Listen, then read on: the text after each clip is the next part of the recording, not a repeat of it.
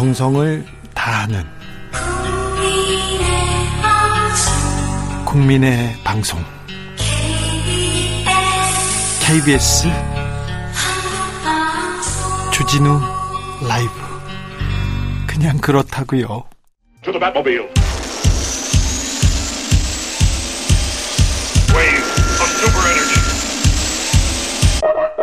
주 기자의 1분 오늘부터 인사청문회가 시작됐습니다. 시작되자마자 파행되긴 했지만요. 의혹이 나올 때마다 한덕수 국무총리 후보자는 청문회에서 다 말하겠다고 했습니다. 하지만 자료를 제출하지 않아 청문회는 열리지 않았습니다. 총리 후보자 측은 의원들이 너무 많은 자료를 요구했다고 했습니다. 한덕수 국무총리 후보자 의혹도 총리급입니다. 장인에게 산 3억 원대 종로 집은 100억 원가량 올랐고요. 외국계 회사 임대 수익은 수억 원에 이르고요. 처가 청계천 땅 팔아서 50억 차익 남겼고요. 매수자는 MBT 특보였습니다. 20억 가까운 김현장 고문요 부인은 대기업의 그림을 고가로 판매했고 특급 호텔 피트니스 회원권 부부가 10년간 무상 사용. 정호영 보건복지부 장관 후보자로 가보겠습니다. 아들 경북대 의대 편입 불합격. 이듬해 아빠가 대, 학 병원장일 때 지역 출신 특별 전형 신설. 아들 합격. 현역 판정을 받은 아들은 아버지가 재직 중인 병원에서 진단서를 발급받았고요. 사회복무요원으로 바뀌었습니다. 아들 논문 공저자로도 올랐는데요. 그마저도 표절이었다고 합니다. 딸은 아버지 지인들로부터 면접에서 만점으로 합격받았죠.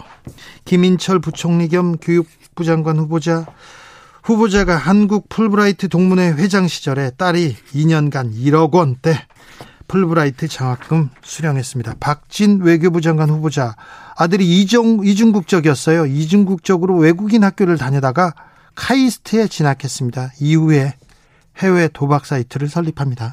박보균 문체부 장관 후보자 CJ 다니는 딸 4년새 연봉이 두 배로 상승했다고 합니다. 회사 내부에서는 VIP 자제여서 특별 관리한다는 소문이 있다고 합니다. 이영 중소벤처기업부 장관 후보자 그리고 한화진 환경부 장관 후보자는 어머니와 전세 계약을 체결했습니다. 부모와 자식이 전세 계약서를 쓴다고요? 세금 때문이라고요? 아, 놀랍습니다. 창의적입니다. 대단한 능력입니다. 이 정도는 해야 사회 지도층인가요? 이 정도는 돼야 장관 후보에 오를 수 있나 봅니다. 윤석열 당선인이 오직 능력만, 능력만 보고 발탁했다고 했는데 재테크 능력은 아니겠지요. 이 능력을 부디 국민한테 좀 써주셨으면 감사하겠습니다. 재테크 능력은 좀 배워야 되겠습니다. 그런데요, 장관 후보자들 보면 특혜, 대물림, 각종 찬스 사례가 너무 많습니다. 장관 후보자들이 공정과 상식을 세울 적임자인가요? 아니면 공정과 상식을 해치는 사례를 보여주는 적임자인가요? 지금까지 주기자의 1분이었습니다. 2호 공감 한 사람을 위한 마음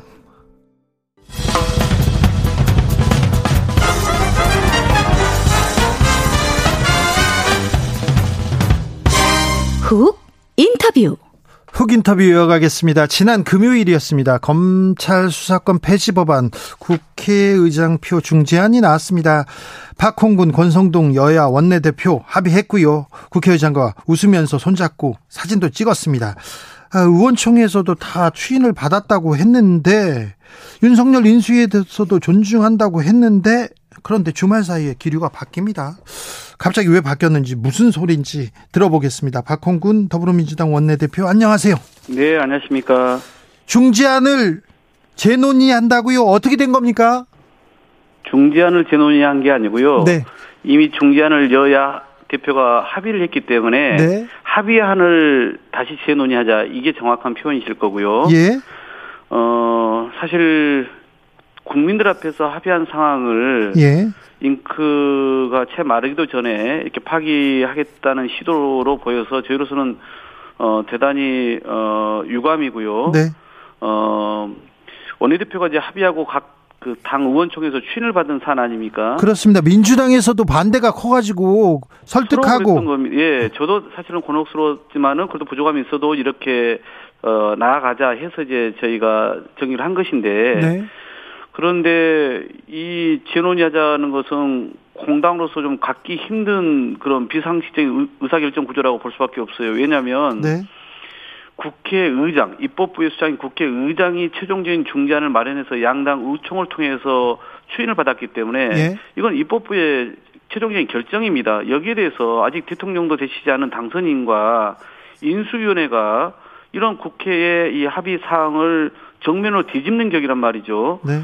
여기를 여기에 대해서 우리는 결국은 그러면 앞으로 여야의 협치는 이제는 뭐그 온간데 없다, 온데간데 없다 하면서 이제는 정면 부정하는 것으로 볼 수밖에 없기 때문에 네.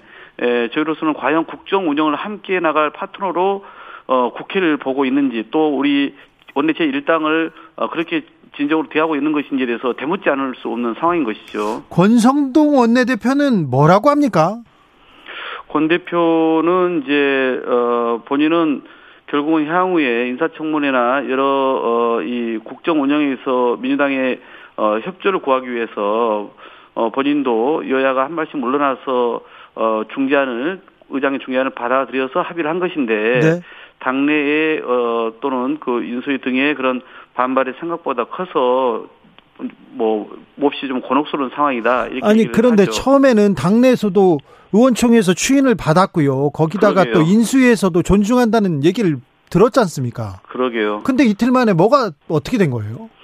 이제 권성동 대표는 어 이제 소위 그 일부 언론과 그리고 어 당내 어 몇몇 의원들 뭐 이준석 당 대표나 또는 안철수 위원장 등이 얘기하는 부분들을 가지고 너무 크게 해석을 하는 것 같아요. 지금 이제 얘기하는 게 소위 그, 그 선거 범죄하고 공직자 범죄에 대해서 지금 언급을 하고 있지 않습니까? 네. 그런데 저는 제가 아까 이렇게 권선동 대표께 말씀을 드렸습니다. 우선 공직자 범죄나 선거 범죄를 마치 우리가 이것을 이번에 이제 4개월 후에는 경찰만 수사하도록 하는 것이 큰 어떤 그 비리 범죄를 감추기 위한 무슨 여야 간의 야합으로 이렇게 몰아가는데 그건 얼토당토하는 것이다. 실제 우리가 논의 과정에서 그런 게 전혀 없었고요. 그리고 특히 보면 공직자 범죄는 이미 고위공직자는 공수처에서 하고 있지 않습니까? 네. 그리고 일반 공직자 사건은 다 경찰들이 훨씬 더 많은 사건을 다루고 있습니다. 이게 문제될 리가 없고요. 선거 범죄 관련해서도 제가 이렇게 말씀드렸습니다. 선거 범죄와 관련해서 2000 제가 18년도까지 통계 자료를 봤더니 경찰이 다섯 배 이상의 더 많은 수사를 하고 있습니다. 그렇죠. 그리고 어 이 법이 지금 4월 어, 말에 통과되더라도 4개월 유예 기간이 있거든요. 그런데 지방선거가 6월 1일에 끝나지 않습니까? 그러면 약 3개월 정도의 시간이 남기 때문에 경, 검찰의 지금의 수사 역량 가지고 3개월이면 충분히 다 수사를 할 수 있는 사안들이고요. 그리고 어 그 이후에도 어이 그 뭐죠? 검찰에서는 네. 어 결국은 어 그 이후에 이제 공소시효가 선거 사범 같은 경우 6개월이거든요. 그러니까 어, 이 경찰에 대한 일자 수사 이후에 보안 수사라든가 그 이후에 이 재판의 과정에서도 이걸 다룰 수 있지 않습니까? 네. 그래서 저는 이것은 그냥 핑계를 대기 위한 것이다라고 예. 볼 수밖에 없다는 것이죠. 그래서 오히려 이런 현실적으로 문제가 없다는 것을 국민들께 먼저 알려야지. 예. 그몇 사람이 주장한다고 해서 이것을 어 그냥 그 다 이제 합의돼서 밥상까지 차리는데 이것을 다 그냥 뒤집어 없는 일이 있어야 되겠냐 이렇게 저는 뭐 항의를 하고 있는 상황입니다. 밥상을 뒤집어 엎었습니까 국민의힘에서? 네. 그런 것이죠. 네. 이건 의장이 중재해서 여야가 합해서 국민들 앞에서 차려는 밥상인데. 네. 이걸 며칠도 안 가가지고 그냥 정면으로 어, 뒤집어 풀려고 하는 상황까지 온 거 아닙니까? 네. 박병석 국회의장은 뭐라 하십니까? 박병석 의장님은 우선 오늘 뭐 제가 5회차 뵙고 오전에는 권성동 대표가 찾아뵙습니다. 네. 어, 의장께서는 우선은 어, 좀 경청하는 입장이셨고요. 그다음에 여야 원내대표가 좀 협의를 해주시라 이런 이제 그 태도를 취하셨는데 네. 저는 어, 오늘 본인이 언급 한 게 있고 또 지난번 어, 이미 공표하신 게 있지 않습니까? 네. 어, 의장의 중재안은 최종적인 것이다. 그리고 이 중재안을 수용한 정당의 입장에서 국회를 운영하겠다. 이렇게 단호하게 말씀하셨거든요. 예. 그 이야기는 어렵게 이 중재안이 도출돼서 양당의 원내대표가 의원총회 이후에 합의서에 서명까지 맞춘 것이기 때문에 네. 기존의 그 이 협상 과정에서 의총에서 부결된 것과는 원천적으로 다른 상황 아닙니까? 그렇기 때문에 의장께서는 그 명분을 가지고 이제는 이미 또 공표한 대로 어 국민의힘이 약속을 어기고 합의 사항을 파기한다면 결국은 어 본인의 최종안을 수용한 민주당의 입장에 서서 이 문제를 처리할 수밖에 없을 것이다라고 예. 저는 보는 것이고 이미 저는 뭐 이미 어, 의장의 심중에도 그런 뜻이 예, 있을, 있다 이렇게 보고 있습니다. 알겠습니다. 윤석열 당선이 정치권에서도 고민해 달라 밝혔는데 이게 무슨 말입니까? 저도 정말 어, 이 말뜻을 도대체 알아듣지는 못하겠습니다.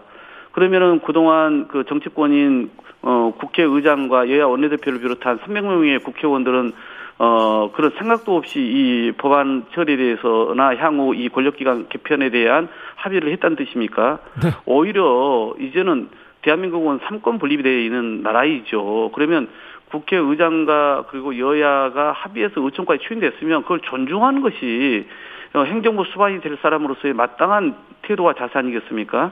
네, 알겠습니다. 그러면 민주당에서는 앞으로 어떻게 합니까? 검찰 개혁 법안을?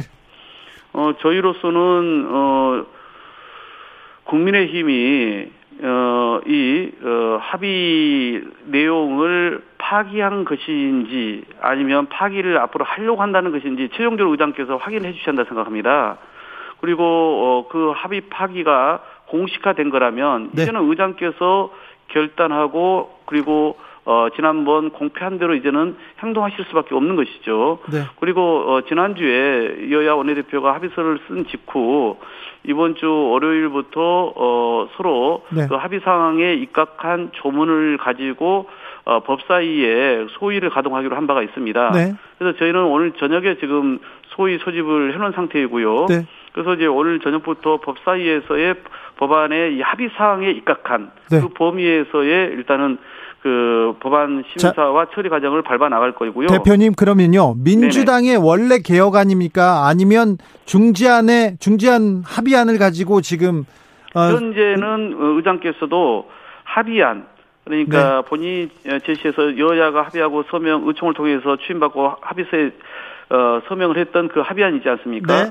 이 합의된 내용을 가지고 법사에서 처리를 해야 본인도 어, 그런 명분이 생기지 않겠어요? 알겠습니다. 예, 그래서 그 부분을 지금 의장께서는 뭐 강조를 하시는 것 같습니다. 알겠습니다. 네. 다른 것도 좀 여쭤보겠습니다. 청문회 이제 시작됐는데요. 네. 청문회 들어가서 민주당이 따지고 물어야 되는 거 아닙니까? 물론 당연히 따지고 물을 준비 다 되어 있고요. 네. 그런데 다만 네. 인사청문회에 있어서 자료 제출 문제는 아주 기본적인 요건이거든요. 네. 그러니까 가령 답안지 제출도 안 하면서 100점 주고 합격시켜달라고 하면은 그걸 누가 동의를 할 수 있겠습니까? 네.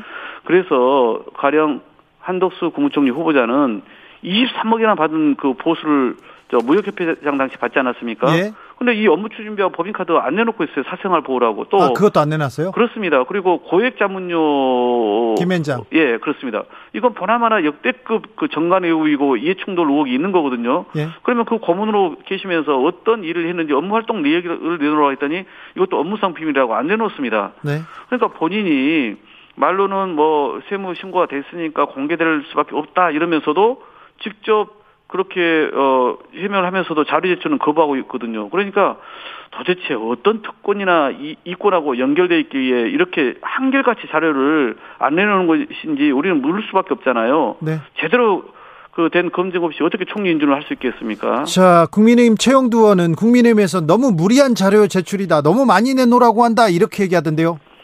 저는 이건 너무 국민의힘도 아무리 그 윤석열 당선인의 초대 어, 국무총리 후보자일지라도 감싸 안으려고만 하지 마시고 어, 국민 앞에서는 낱낱이 모든 것을 밝혀야 그래야 첫 단추가 제대로 끼고 그 다음 나머지 국무위원들도 제대로 인선이 가능하다고 보셔야 되거든요. 네. 그런데 지금 어, 이 한도수 총리의 자료 제출 부분은 제가 봐도 납득이 안 될 정도로 너무 어, 모든 것을 피해가려고 그래요. 그냥 무조건 시간을 끌고 이 인청만 넘, 인사청문회 기간만 넘기고 나면은 결국은 정치적 부담이 야당에 생기기 때문에 민주당이 해줄 수밖에 없을 것이다라고 하는 그런 아주 얕은 그 노림수라고 볼 수밖에 없는 거거든요. 그래요. 예. 노림수예요. 얕은 노림수를 쓰고 있습니까? 저희는 우리가 어 뭐 저쪽에서는 무리하게 인사청문을 통해서 발목을 잡지 않냐 얘기를 하는 건데 네. 국민들께서 저희들도 제일 처음에 한도수 총리를 지명할 때 그래도 뭐 가령 호남 출신이다 또는 옛날 참여정부 네, 출신이다. 참여정부 출신이다 그래서 그런 것 때문에 했다라고 생각을 했어요. 네. 근데 막상 언론에서 밝혀진 것들 또 우리 의원들이 밝힌 것들만 놓고 봐도 네. 어마어마한 그런 사안들이 계속 제기되고 있지 않습니까? 네. 그러면 우리가 그냥 눈 감고 이런 분을 어떻게 통과시킵니까? 국민들의 지금의 눈높이가 얼마나 높아졌는데요. 그런 점에서 저희는 아주 철저하게 검증하는 것이 야당으로서 또 국회로서의 네. 책무이기 때문에 저희는 그렇게 진행할 수밖에 없는 것이죠. 지금 상황이면 한, 한, 한덕수 총리 후보자 통과 못 합니까? 어, 최종적으로 저희가, 어, 통과할 어, 대상이다 아니다라고 단언할 수는 없습니다만은 지금 제기된 의혹만으로 과연 어, 국민 눈높이를 저는 어, 넘어설 수 있을지 저는 네. 장담을 할 수 없는 단계다. 그리고 더구나 이렇게 자료 제출을 않고 어물쩍 넘어가는 것에 대해서 저희로서는 어, 동의할 수가 없습니다. 네. 서울시장 준비는 선거 준비는 잘 되고 있습니까? 예, 이제 최종적으로 어, 새 후보로 어, 이제 압축이 돼서 어, 100% 국민 경선으로 치르기로 이제 결정을 하지 않았습니까? 네. 어, 제가 좀 더 빠른 시일 안에 좀 더 원활한 방식으로 후보 결정 과정이 있었으면 좋았을 텐데 네. 좀 아시긴 합니다만은 그래도 지금 어, 각각 역량이 있는 후보들인 만큼 이분들이 선의 경쟁을 펼쳐서 단독 이제 후보가 정해지면 어, 주민들 어, 국민들께 시민들께 이제 어, 결국은 윤석열 정부의 그런 어, 일방 어, 독주를 특히 이번에 이런 그 인사 추천에서 드러난 것처럼 나타나는 여러 가지 문제점들을 바로잡기 위해서는 가장 상징적인 서울시장에서부터 견제의 힘을 달라고 저희는 광곡히 호소하면서 선거 캠페인을 어, 전개할 예정입니다. 알겠습니다. 오늘 박지원 비대위원장께서 비리 네. 후보자 정리하려면 조국 전 장관 사과 먼저다 이렇게 얘기했는데 어떻게 보세요? 뭐 우리는 이제 우리대로 뭐 반성과 쇄신으로 혁신의 길을 가야 되지 않겠습니까? 조국 전 장관도 오늘 아마 그런 글을 쓰신 것 같아요. 뭐 몇백 번이고 더 사과하겠다 말씀하셨는데 어뭐 그조전 어, 장관의 그 진심을 우리는 그대로 수용할 필요는 있다 생각이 들고요. 다만 당시 이제 국민들도 여러 가지 분노와 자절이 있었지만 수사 과정과 형량이 과연 공정했는지 정의로웠는지 국민의 어떤 법감정에는 부합했는지 여기에 대해서는 생각이 좀 다양하지 않습니까? 네. 그 부분까지 우리는 살펴볼 수밖에 없다는 이제 목소리가 있는 것이고요. 저는 하여튼 총선과 대선 과정에서 이 문제를 포함해서 우리 당의 예, 어떤 사과나 성찰이 부족했다면 그건 우리는 계속 더 해나가고 진정성 있게 국민들이 이해할 때까지 그렇게 해나가야 되지 않냐 싶습니다. 네, 알겠습니다. 말씀 감사합니다. 네, 고맙습니다. 박홍근 민주당 원내대표였습니다. 국민의힘 권성동 원내대표는 먼저 인터뷰하고 싶었고요. 계속 인터뷰하고 싶었는데 일정이 맞지 않아 가지고 함께하지 못했습니다. 빠른 시일 내에 아, 하고 싶습니다. 네, 인터뷰하고 싶은데 네, 어찌 될는지 네, 노력하겠습니다. 정치 피로, 사건 사고로 인한 피로, 고달픈 일상에서 오는 피로. 오늘 시사하셨습니까? 경험해 보세요. 들은 날과 안 들은 날의 차이. 여러분의 피로를 날려줄 저녁 한 끼 시사. 추진우 라이브.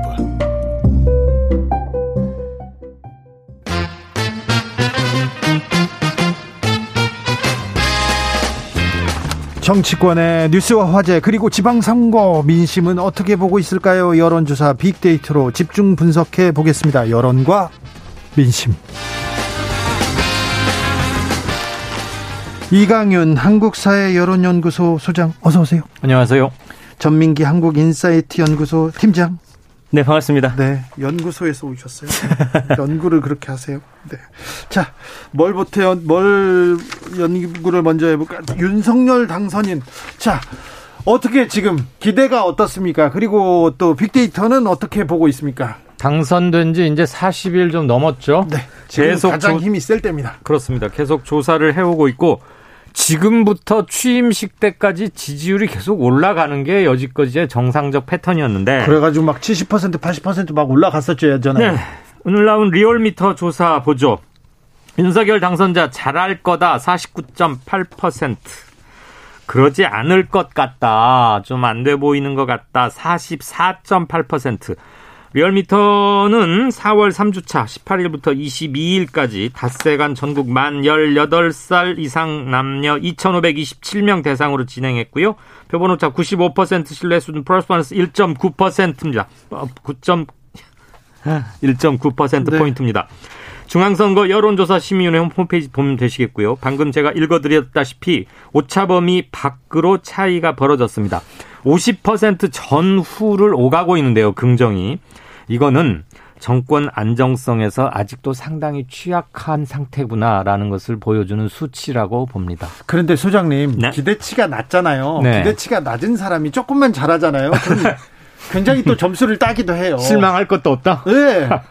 그리고 지금은 그 대선에서 네. 너무 그 너무 뭐라고 해야 되나요? 양쪽 여론이 쫙 갈라진 상태에서 팽팽해서 지금 마음을 못 주고 있지 않습니까? 그런데 그래서 중요한 게 인사청문회 국면이거든요. 네? 우리가 어떤 사람들에게 급료를 주면서 큰 머슴으로 부릴 것인가인데 유감스럽게도 이 전 정부에서 나왔던 여러 가지 잡음들 또는 의혹들이 거의 그대로 판박이처럼 또는 네. 갈수록 커지는 양상도 일부 후보에게선 보이기 때문에 지금 긍정 전망이 그렇게 푹 차고 올라가지 못하고 반을 하회하고 있는 것으로 보입니다. 빅데이터는 어떻게 보고 있습니까? 네, 윤석열 당선인 대해서 일주일에 꾸준히 한 15에서 20만 건 정도 언급이 되고 있다라는 건 관심도는 대선부터 쭉 이어져 오고 있습니다. 네, 요즘 요즘에는 좀 줄은 거죠. 어 그렇지만 그렇게 또 많이 줄지 않았어요. 그래요? 거의 비슷한 추이로 가고 있어요. 근데 네. 대선 때만 한 20만 건까지 빡 올라갔다가 지금 10에서 15만 건 사이로 왔다 갔다 요즘은 잘 안 보이시거든요. 예, 그러나 이제 이야기는 계속되고 있다라는 것이고요. 지금 이제 세 가지 이슈 정도로 지금 보여지고 있어요. 그 청와대 이전과 관련해서 네. 그리고 장관 인선, 네. 그 다음에 이제 검찰 관련 이야기. 검찰 이야기가 쑥 올라왔죠. 예, 근데 이제 문제는 그 대선 이후에 사실은 긍정 감성어가 65% 이상이 나왔었는데 네. 그 최근 한 달간은 부정이 69%까지 올라가 버렸어요. 부정이 많네요. 예, 그러니까 제가 지난주에 말씀드린 대로 사실 그 장관 후보자들 어떤 논란과 관련해서 특정 후보자에 대해서 지금 여러 지금 비리나 의혹들이 나오고 있지 않습니까? 네. 그거를 그 사람 한 명 한 명 따라가면서 세세하게 들여다보진 않지만 이 사람들의 논란이 결국에는 한 장 한 장 쌓여가지고 결국엔 윤석열 당선인에게 타격을 주고 있다. 저는 이렇게 좀 보여지거든요. 네. 그래서 뭐 논란이나 갈등, 뭐 차별, 비판하다, 우려, 우려의 목소리. 그러니까 사실은 예전과 달라져서 국민 통합해주고 좀 뭔가 새로운 기대감으로 출발했는데 크게 다르지 않다라는 인식을 지금 갖고 계신 것 같습니다. 네. 그 하나만 짧게요. 부정 전망이 적어도 45 정도를 기록하고 있는데 지난 직전 조사에 비해서 좀 특이한 점이 있어서요.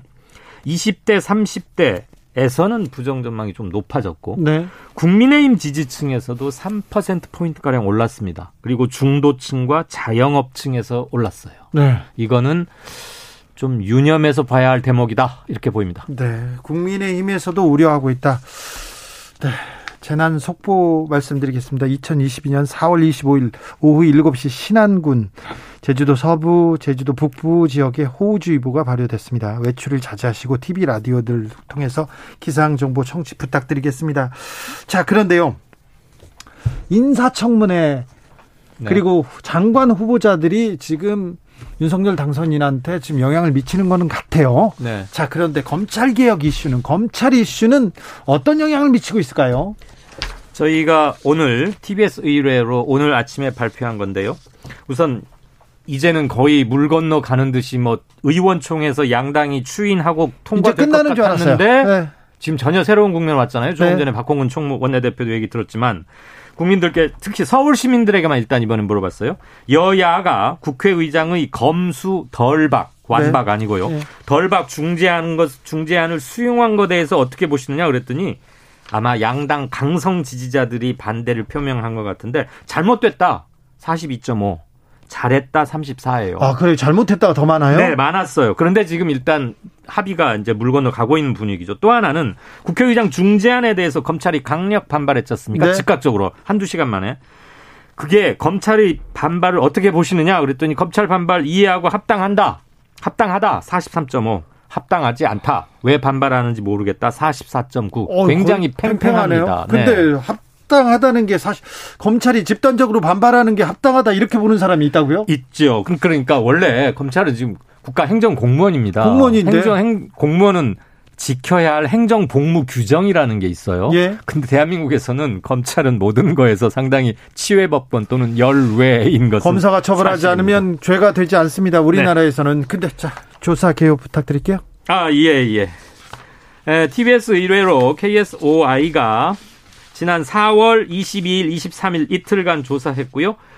성인 남녀 서울 시민 1,005명, 표본 오차 95% 신뢰 수준 플러스 마이너스 3.1%포인트 응답률 6.0%입니다. 중앙선거 여론조사 심의위원회나 저희 한국사회 여론연구소 홈페이지 보시면 되겠습니다.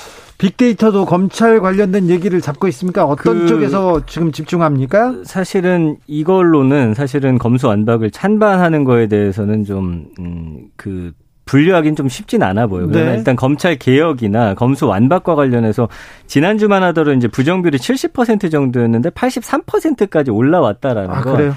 양쪽에서의 어떤 이런 논란이나 이런 이야기들 자체. 그러니까 검찰 개혁을 찬반은 아니지만 이것을 사안을 바라보는 국민들의 시각 자체가 굉장히 부정적이다라고 좀 보셔야 될 것 같습니다. 소장님, 네. 이 검찰 이슈가 이 지방선거에는 어떤 영향을 미칠까요? 일단은 누구한테 유리합니까? 피로도를 주고 있다는 것에 양당이 주목해야 할 겁니다. 네. 원칙적으로는 수사권과 기소권을 분리하는 것이 검찰 선진화의 커다란 방향임에는 많은 분들이 꽤 많은 분들이 동의를 동의하죠. 하고 계심에도 불구하고 네. 이것을 추진하는 과정에서 일단 정쟁으로 보였다는 것과 예. 완전 박탈이라는 어감이 주는 부정적 뉘앙스도 그렇죠. 어느 정도 작용을 했다고 보고요. 네. 이거 가지고 엎어졌다 맺혔다를 계속 하다 보니까 도대체 저게 무엇길래라는 점에서 그래서 직 관적인 판단이 필요한 부분일수록 간단하게 핵심만 전해야 되는데 네. 그것에 초보한 조금 실패했다는 것이고요. 민주당에 이 이슈가 유리해 보이지는 않습니다. 네. 소장님도 팀장님도 네, 그 빅데이터 상에서도 사실은 지금 이 사안 자체를 부정적으로 보고 있다라는 건 양당한테 다 불리한 상황인 것 같아요. 그래서 사실은 이 이슈에 대해서는 그렇게 길게 끌고 가는 건 좋지 않을 것 같고요. 처리하는 과정이나 그런 것들만 보고 계세요. 결과라든지. 네. 그래서 그 안에서 뭔가 합리적이지 않고 뭔가 강하게 밀어붙이고 상대를 좀 음, 이렇게 네. 뭐 곤란하게 만든 이런 행동 같은 것들이 그런 게 다 부정적으로 잡힌다고 정치권에서 봐야겠죠. 선거 앞두고는 뭐든지 하거든요. 선거에 그렇죠. 유리하면 뭐든지 하는데 어, 국민의힘에서 이걸 합의를 파기할 정도면 합의를 파기하려고 하는 것 정도면 아, 뭐이 이슈를 끌고 가도 뭐 불리하지 않다 이런 판단이 있었나 그렇죠. 그게 가장 크게 작용한 것 같고요. 네. 윤심도 분명히 외곽에서 영향을 미친 흔적이 조금씩 나타나고 있는 것 같습니다. 네, 분명합니다. 그거는. 네. 자, 그런데요. 아까 서울 시민 여론조사를 했으니까 네. 서울 상황은 어떻습니까? 서울은 요즘 음. 어떻게 보입니까? 아직 후보 대진표가 정확히 짜여져 있지는 않아요. 타 지역과는 달리. 그런데 음. 오세훈 후보가 송영길이나 박주민 아마 민주당에서도 조금 좀 우월한 것으로 짐작되는 두 후보에게 네. 최소한 네. 12% 포인트 이상 앞서고 있는 걸로 이상. 현재는 네. 그러니까 정확히는 지난 주말까지의 데이터인데요. 네. 그런데 한 가지 국민의힘의 독주는 막아야 된다라고 생각하는 분이 46.9% 그러니까 47%쯤 됩니다. 네. 그런데 민주당 송영길 박주민 중에 조금 더 많이 나오는 송영길 후보가 37%쯤 잡혀요. 그러면 아까 말한 사, 견제가 필요하다는 것은 47, 송영길은 37, 약 10%포인트가 비죠. 네. 이게 아직 결집이 안 됐다거나 후보에 대해서 확실한 어떤 내적 승인 같은 게 아직은 이루어지지 않고 있다. 그런데 어차피 결집 양상은 확연히 될 것 같습니다. 이번 선거가 되면 또 결집하죠. 이번 지선은 지난 대선의 명백한 연장전이자 제2라운드가 될 것이 거의 확실시되기 때문에 네. 그렇다고 보면 지난번 서울에서 윤 후보가 이재명 후보를 약 어? 5%포인트 앞섰는데 네. 이번 서울에서 얼마나 줄일지 그리고 지난 4.7 재보선 작년에서는 굉장히 차이가 벌어졌잖아요. 그게 어디까지 좁혀지는지도 굉장히 큰 관심사입니다. 빅데이터는 어떻게 봅니까? 어, 오세훈 현 시장 같은 경우에 이제 언급량이 5만 건으로 가장 많고요. 네. 긍정이 50%가 넘습니다. 그러나 이제 민주당 후보는 송영길, 박주민 후보 모두 60% 이상의 부정 비율을 갖고 있고요. 그래요? 관심도는 송영길 후보 쪽에 언급량은 많으나 박주민 후보가 부정 비율은 5% 정도 작게 나오고 있다. 이렇게 좀 읽혀지고 있습니다. 아, 그래요? 네. 그건 개인 이미지가 크게 작용했을 겁니다. 박주민 음. 의원이 갖고 있는 개인적 장점들. 네. 그렇군요. 부정 이미지가 높다. 이거 깜짝 놀랐네요. 네, 좀 뜻밖이네요. 네. 그 지난주에 이제 제가 말씀드렸잖아요. 경기지사나 이런 데 후보들이 일단 음. 현재로서는 국민의힘 후보들이 좀 더 긍정적으로 보여지고 있는데 네. 이따 말씀드리겠지만 경기도지사 쪽에서는 약간의 변화가 찾아왔다는 거. 그래요? 경기도는요? 네. 경기도는 어떻게 되는지 잠시 후에 김동연 예비 후보 만나보겠습니다. 자, 이강윤 소장님 그리고 예. 전민기 팀장님 감사합니다. 고맙습니다. 교통정보 예, 끝났어요. 이제. 교통정보센터 다녀오겠습니다. 이화영 씨.